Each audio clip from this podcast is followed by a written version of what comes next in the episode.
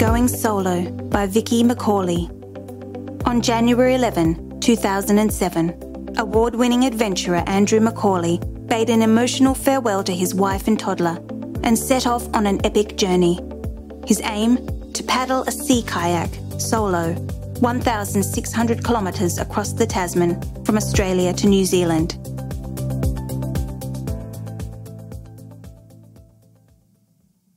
Using extracts from Andrew's video diary and collected writings, his wife Vicky reveals a man born to push the limits and tells the story of his 30 days at sea.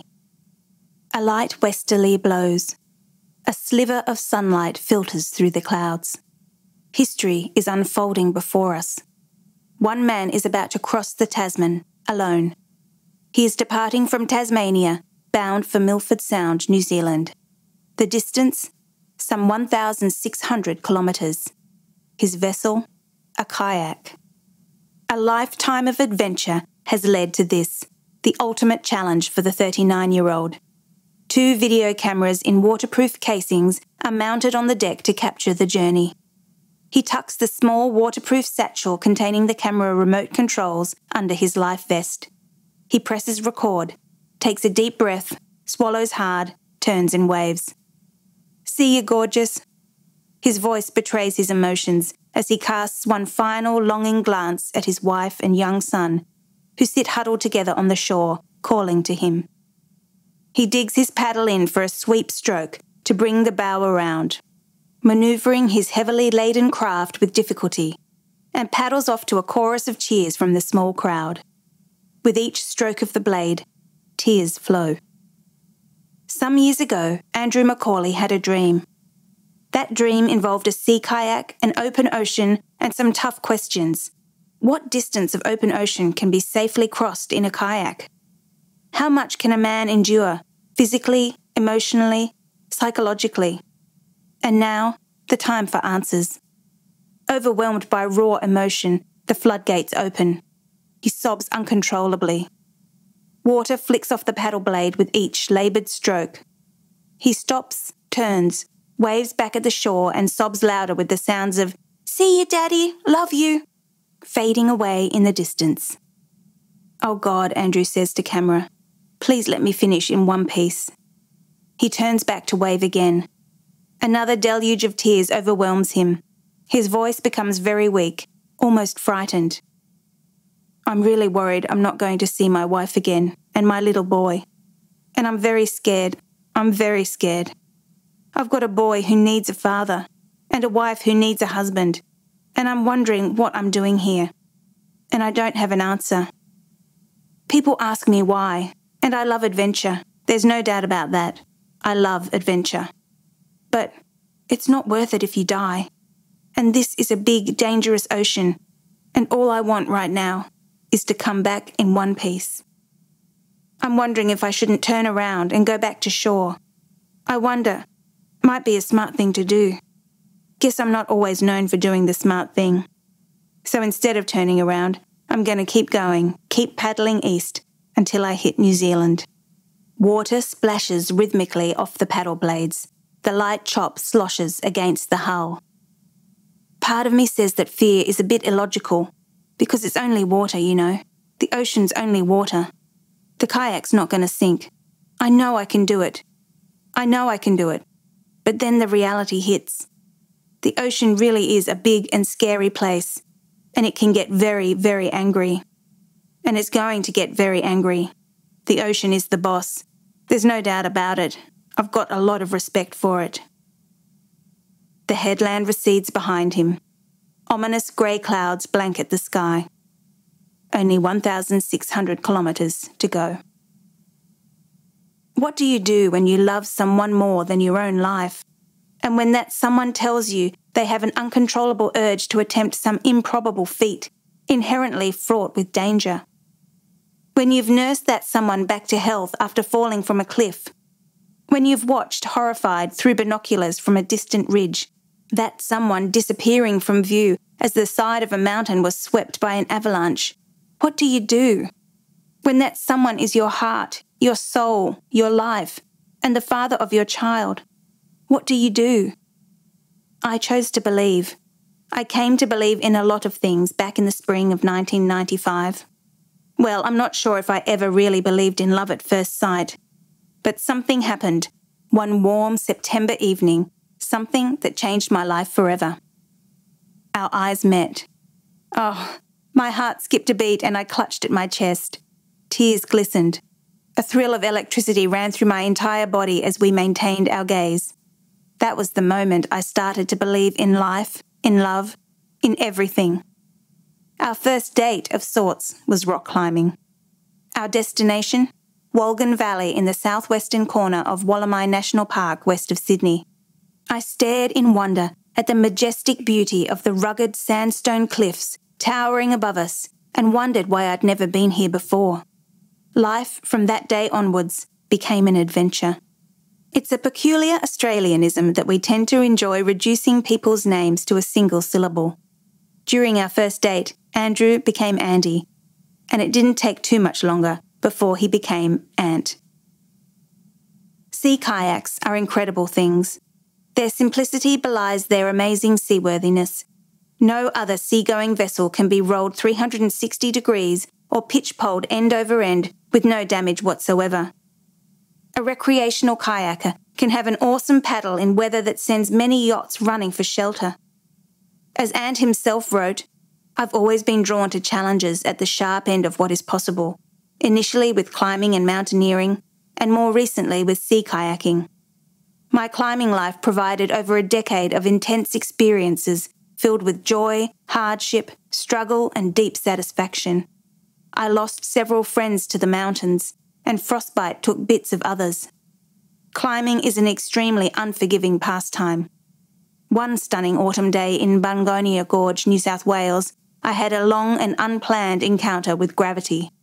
So it was that kayaking became a bigger part of who I am. The change was not immediate. Kayaking slowly took a bigger hold on me as I discovered the intimate pleasures that it offered, and the fact that it didn't stress my damaged knee. I found it interesting that there were many challenges left to the ambitious paddler. There were many unclimbed peaks still waiting. Andrew's mother had great hopes that he would give up climbing after the Bungonia accident. I, unfortunately, was not at all the right woman to be discouraging his adventurous spirit. Rather, I was intrigued, awed, and in total admiration of his passion for adventure, and I was, by that stage, firmly caught up in the adrenaline of life with my Ant. We had shared many a hair raising experience, but with him I didn't question my ultimate safety. I had a strong belief that all would work out, no matter how hazardous a situation I found myself in. He had an overt self assurance, not arrogance. In no way could he be described as arrogant, but he exuded a quiet confidence that led to my indelible faith in his abilities. He was my Superman, often very Clark Kent, mild, humble, but always Superman. I think many mothers would agree that giving birth and instantly becoming responsible for someone else's life other than your own makes you somewhat risk averse. I felt an overwhelming need for safety and security when Finlay was born in May 2003. Ant surprised me with his adaptability. He effortlessly swapped the paddle for nappies and then back to the paddle. He commuted to work via kayak down the Parramatta River after driving from our home in the Blue Mountains west of Sydney to Parramatta, so training time would impact less on baby time. He dodged ferries under Sydney Harbour Bridge and pulled up next to the Opera House, slung the kayak over his shoulder, and marched up to his job as a network analyst in the Coca Cola Amatil office at Circular Quay. One day he arrived home wetter than usual. The kayak's leaking, he said, the CEO had backed his BMW into it in the car park. By the time he set off to attempt what would be a record making crossing of the Tasman Sea solo and below the 40th parallel, he had already achieved many astonishing feats in a kayak, including the grueling, non stop solo crossing of the Gulf of Carpentaria, for which the Australian Geographic Society awarded him 2004 Adventurer of the Year. Preparing for the Tasman Challenge, Ant had this to say When someone is lost in the outdoors, people often say that they died doing what they loved, as though this somehow makes it better. Well, perhaps it is better than dying crossing the road on the way to work, but it still doesn't make it worth it, in my opinion. No adventure is worth dying for. The bottom line is that life is more precious than any of these things.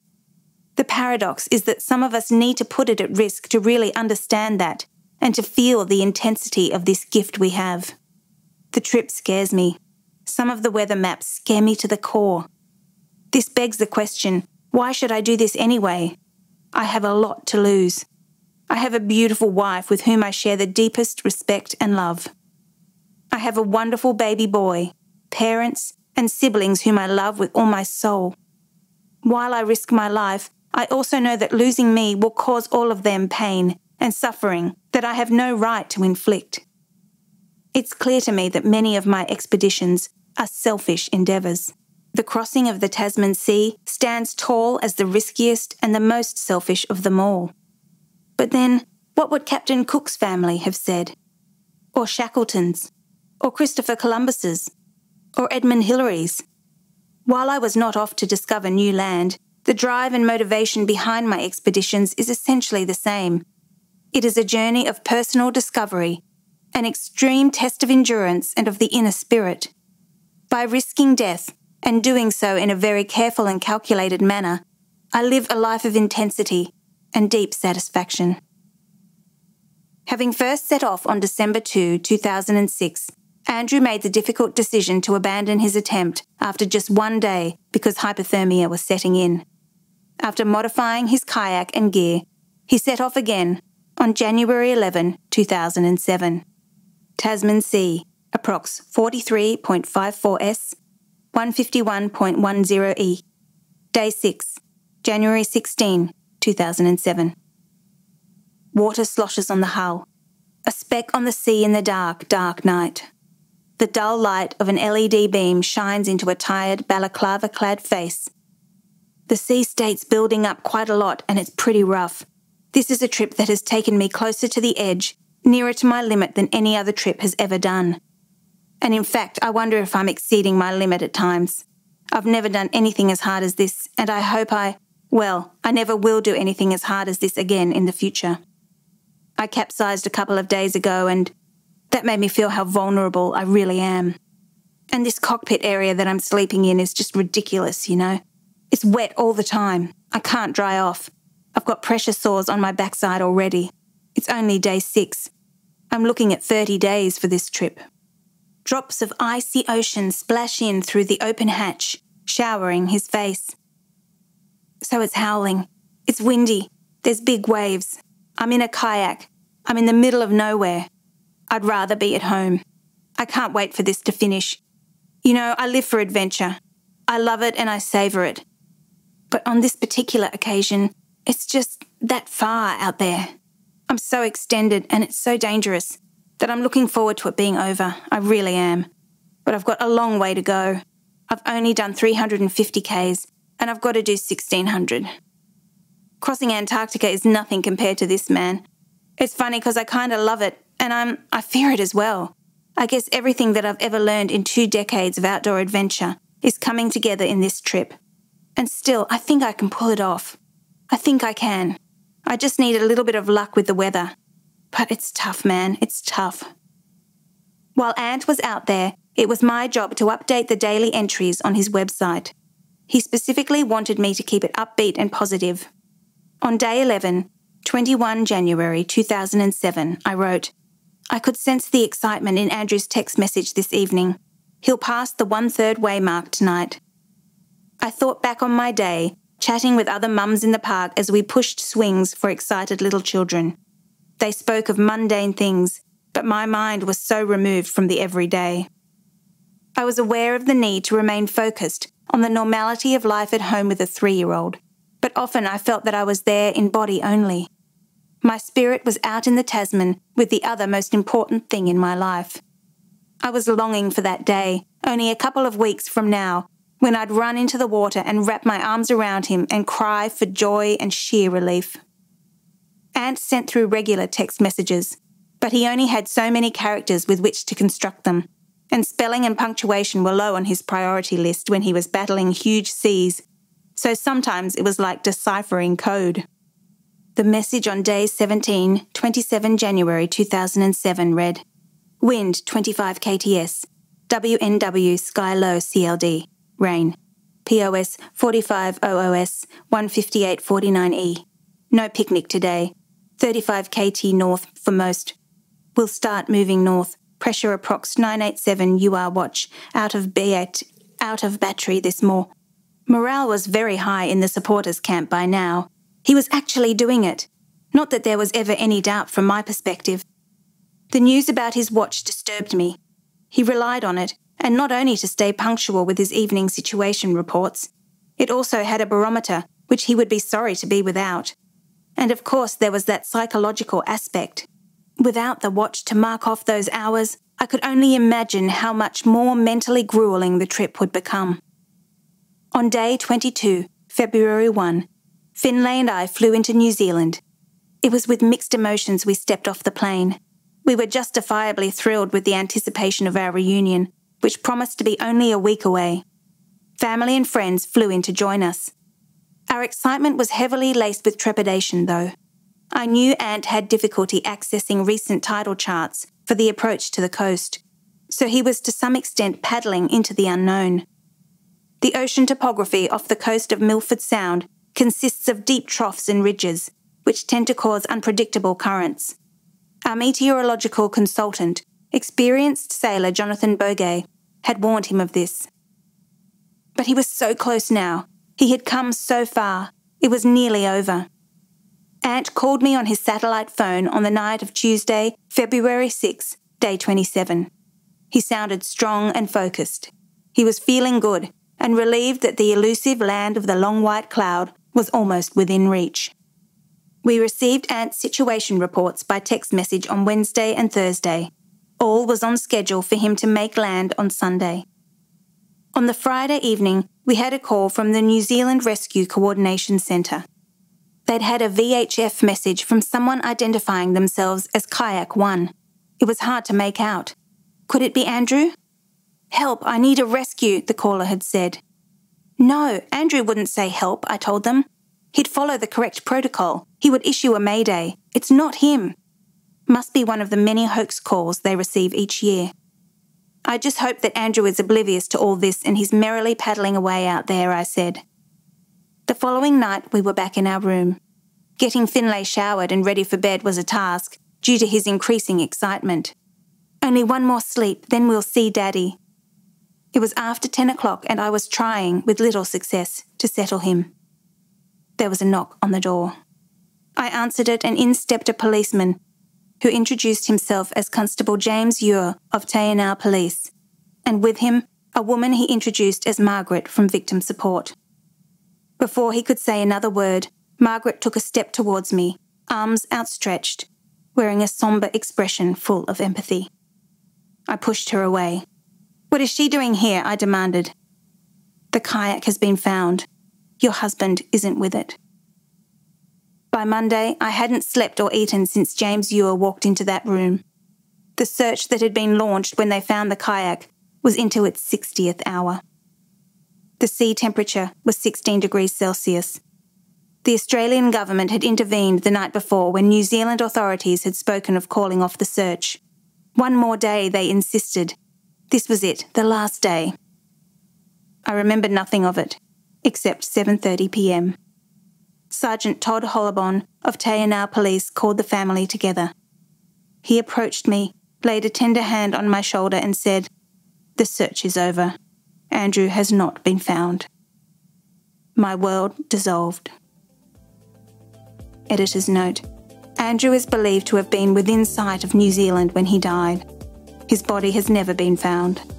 On September 20, 2007, Vicky and Finlay McAuley accepted the Australian Geographic Lifetime of Adventure Award on Andrew's behalf, the first time the award was made posthumously.